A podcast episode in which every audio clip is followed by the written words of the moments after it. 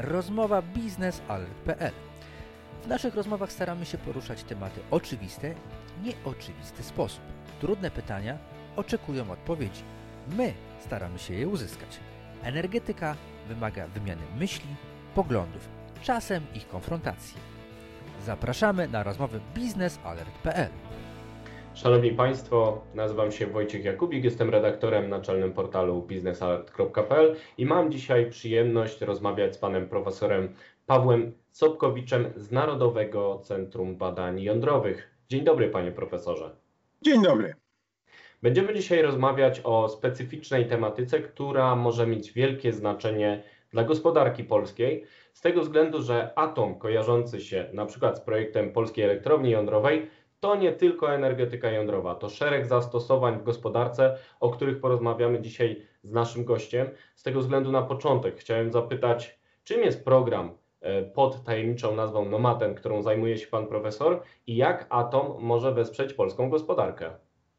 Oj, to bardzo skomplikowane pytanie.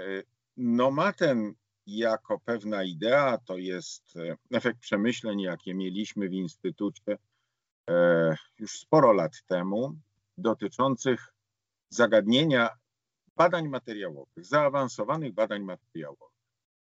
E, ale to nie chodziło tylko o to, żeby wprowadzić nowe metody badawcze, ale przede wszystkim, żeby wprowadzić, czy nową tematykę badawczą, ale przede wszystkim, żeby wprowadzić do polskich środowisk naukowych nowe, nowoczesne sposoby zarządzania badaniami naukowymi, czy ich organizacji. I tutaj na sukurs. Przyszły nam programy Unii Europejskiej, w szczególności program e, Teaming for Excellence, który to program mm, wspiera nie tylko współpracę międzynarodową, nie tylko same programy badawcze, nie tylko same zagadnienia badawcze, ale przede wszystkim wspiera transfer najlepszych praktyk krajów, które Unia Europejska um, eufemistycznie nazwała krajami zaawansowanymi, do krajów, które równie eufemistycznie nazwała krajami pozostającymi w tyle.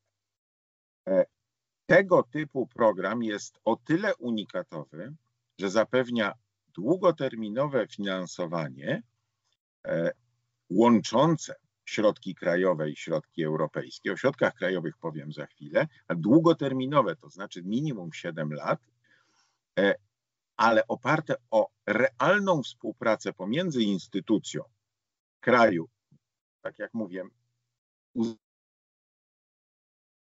a instytucją bądź instytucjami z krajów które rzeczywiście, jeżeli chodzi o badania naukowe, odgrywają wiodącą rolę. W naszym Tutaj przypadku... chciałem postawić na sekundę przecinek i dopytać pana profesora, jaka jest różnica między tymi krajami eufemistycznie nazwanymi rozwiniętymi i, i mniej rozwiniętymi, e, na przykładzie Polska, Europa Zachodnia. Czy tutaj e, nasi naukowcy jądrowi są, są troszkę w plecy?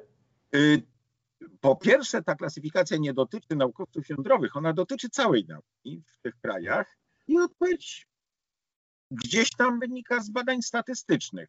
Mniejsza ilość publikacji, mniejsza ilość publikacji o przełomowym charakterze, ale to, co Polskę w szczególności w tej grupie y, krajów y, mniej rozwiniętych y, spozycjonowało, to była znacząco mniejszy, znacząco mniejszy udział partnerów przemysłowych i odbiorców przemysłowych we współpracy w badaniach naukowych. I to jest temat, który po części w e, Centrum Doskonałości Nomaten chcemy zaadresować. Ta ocena zdolności polskiej nauki do współpracy z przemysłem i jednocześnie zdolności polskiego przemysłu do absorpcji wyników badawczych realizowanych przez polskich badaczy wynika w znacznym stopniu z tego, że oba te środowiska mówią różnymi językami. Mhm. E, I to, co myśmy zrobili, tworząc Nomaten i biorąc najlepsze wzorce od naszych partnerów zagranicznych, ale także od naszych własnych doświadczeń, bo NCBJ tego typu doświadczenia ma, to jest dedykowana grupa osób, które pełnią rolę pewnego rodzaju tłumaczy, tłumaczących różne języki, którymi posługują się przedstawiciele biznesu, przedstawiciele przemysłu, różny język potrzeb, różny język oczekiwań i różne języki, i, róż, i odrębny od tego język, jakim posługują się najczęściej badacze. dopiero obecność tego typu e, grupy odpowiedzialnej za sprzężenie pomiędzy jednym a drugim może dać szansę na to, że przemysł będzie wiedział, czego może oczekiwać od naukowców i odwrotnie. Naukowcy będą wiedzieli, czego przemysł oczekuje od nich. Ale wracając do tego, jak to jest. Otóż w naszym przypadku e, partnerzy zagraniczni to są dwie instytucje, bardzo ciekawe instytucje. Jedna z Francji, e, Komisariat d'Energie Atomique et Énergie Alternative, więc e, instytucja odpowiedzialna zarówno za francuski atom, czy badania dotyczące atomu, jak także energii alternatywnych, czy, czy, czy, czy, czy odnawialnych, wprost, która to instytucja obejmuje swoim działaniem całe spektrum, od badań podstawowych, fundamentalnych dotyczących, nie wiem, powstawania wszechświata, e, aż po bardzo praktyczne usługi na rzecz rządu francuskiego, czy to francuskich operatorów energii, energetyki jądrowej, czy też innych operatorów przemysłu. E, drugim partnerem jest fiński Instytut Technologiczny VTT, który jest o tyle charakterystyczny, że on przeszedł sam z siebie drogę transformacji od finansowanej z budżetu państwa instytucji badawczej do spółki. I ta spółka, pomimo tego przekształcenia, prowadzi w tej chwili więcej badań, uczestniczy w większej ilości projektów europejskich niż pierwotnie było, było to za czasów, kiedy to był Instytut Badawczy. I my się chcemy uczyć sposobów zarządzania badaniami naukowymi od tych partnerów. Jak y, to się przełoży na rozwój y, gospodarki polskiej w takim hipotetycznym scenariuszu, że idzie nam coraz lepiej dzięki tej współpracy międzynarodowej? A to jest dość, znowuż, bardzo istotne pytanie i nie ma na to jedno, znaczy, nie ma na to jednokierunkowej.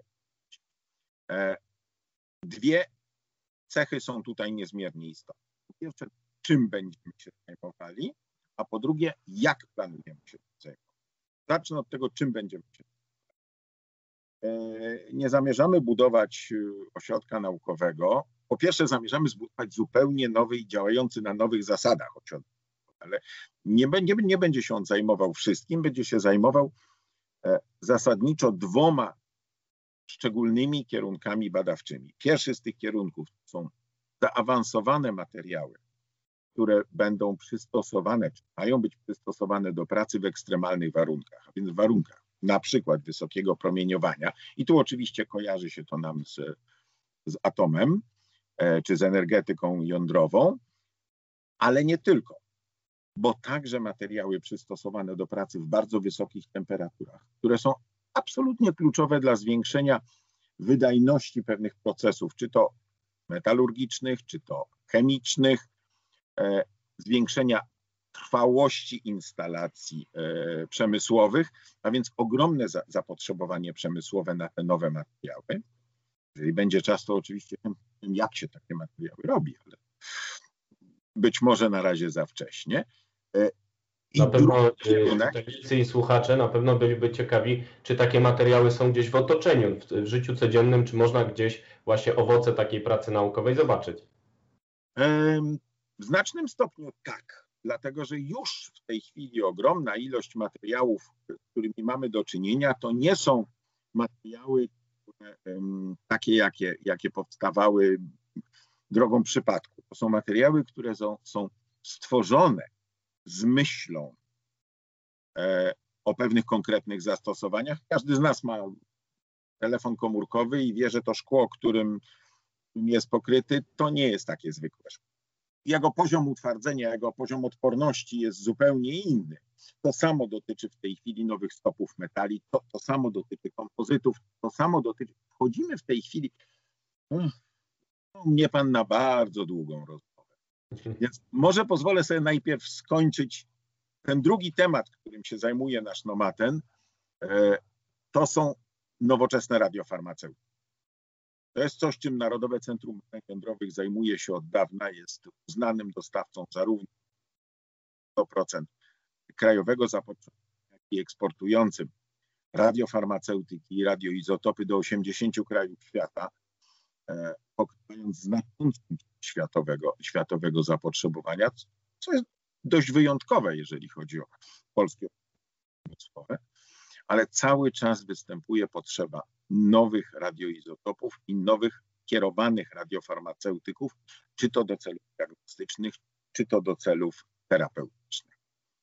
I teraz wracając do, do tych nowatorskich materiałów w badaniach. Otóż postęp, jaki w ostatnich latach dokonał się na świecie, jest ogromny i myśmy przeszli, czy próbujemy przechodzić praktycznie wszędzie. Próbujemy przechodzić od poszukiwań materiałów rodzonych przypadków, poszukiwania przypadkowego do celowego projektowania materiałów pod poszczególne potrzeby. A jest to zadanie niezmiernie skomplikowane. E, wielu ludzi uważa, że tak jak wiek XX był wiekiem fizyki, e, to wiek XXI będzie wiekiem biologii. I w znacznym stopniu należy się z tym stwierdzeniem zgodzić. Natomiast fizyka i inżynieria materiałowa dzięki temu, że adresuje tak skomplikowane e, materiały, układy, relacje, współdzieli mnóstwo, mnóstwo tak naprawdę y, narzędzi i podejścia z tą współczesną biologią molekularną. W związku z tym tutaj jesteśmy, tutaj jesteśmy e, bardzo unikalnie e, spozycjonowani, łącząc zarówno fizykę materiałową, jak i, tak jak powiedziałem, radiofarmaceutę. Jaki jest plan?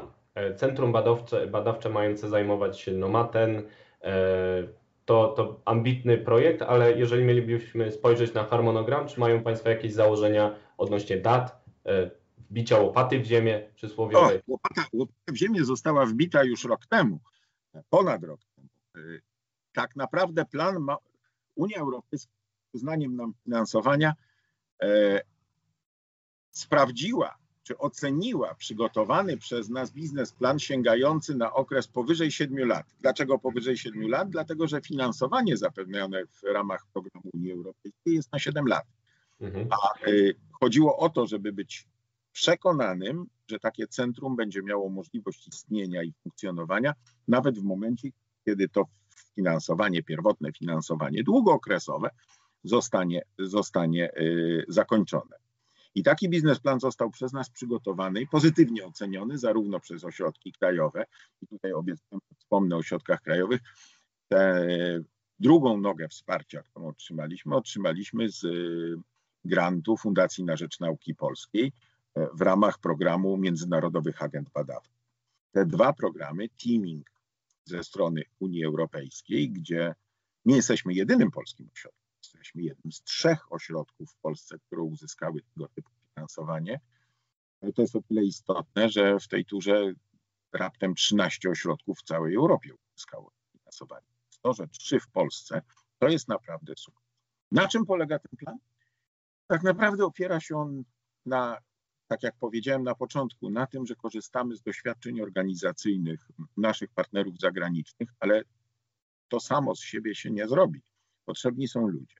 I tutaj ogromny nacisk jest na to, żeby nasze centrum odwróciło trendy typowe dla polskiej nauki. Jakie tym, trendem, tym trendem, który mam na myśli, jest to, że prawdziwą karierę można zrobić tylko wyjeżdżając za granicę. Otóż już w tej chwili ponad połowa naszych pracowników naukowych i ponad połowa liderów grup badawczych to są przedstawiciele zagranicznych środowisk badawczych. Oni przychodzą do nas, bo widzą, że tu jest szansa na zrobienie ciekawej nauki i osiągnięcie ciekawych rezultatów. E, to jest coś, co jest możliwe właśnie dzięki długoterminowemu finansowaniu. Właśnie dzięki temu, że mamy nowatorskie podejście do tego, w jaki sposób zorganizować pracę badawczą, no i myślę, że także dlatego, że samo kierownictwo y, Centrum Nomaten też jest zagraniczne. Szefem, szefem naszego laboratorium jest y, profesor Mikko Alawa z Finlandii i to już samo to pokazuje, że można w Polsce budować ośrodki o znaczeniu, czy potencjalnie o znaczeniu E, panie profesorze, ze względu na to, że jest to bardzo szeroki temat, e, mam nadzieję, że ta krótka, ale treściwa rozmowa pozwoli spopularyzować wiedzę na temat Centrum Nomaten, a także na temat badań, które to centrum podejmuje i będzie podejmować. Mi nie pozostaje nic innego, jak trzymać kciuki za naszych naukowców, nasze ośrodki badawcze. Jeszcze raz bardzo dziękuję e, panu profesorowi za rozmowę na ten temat i już teraz zapraszam Państwa, naszych widzów, czytelników do następnego odcinka rozmów biznesalert.pl. Dziękuję bardzo panie profesorze. Dziękuję bardzo.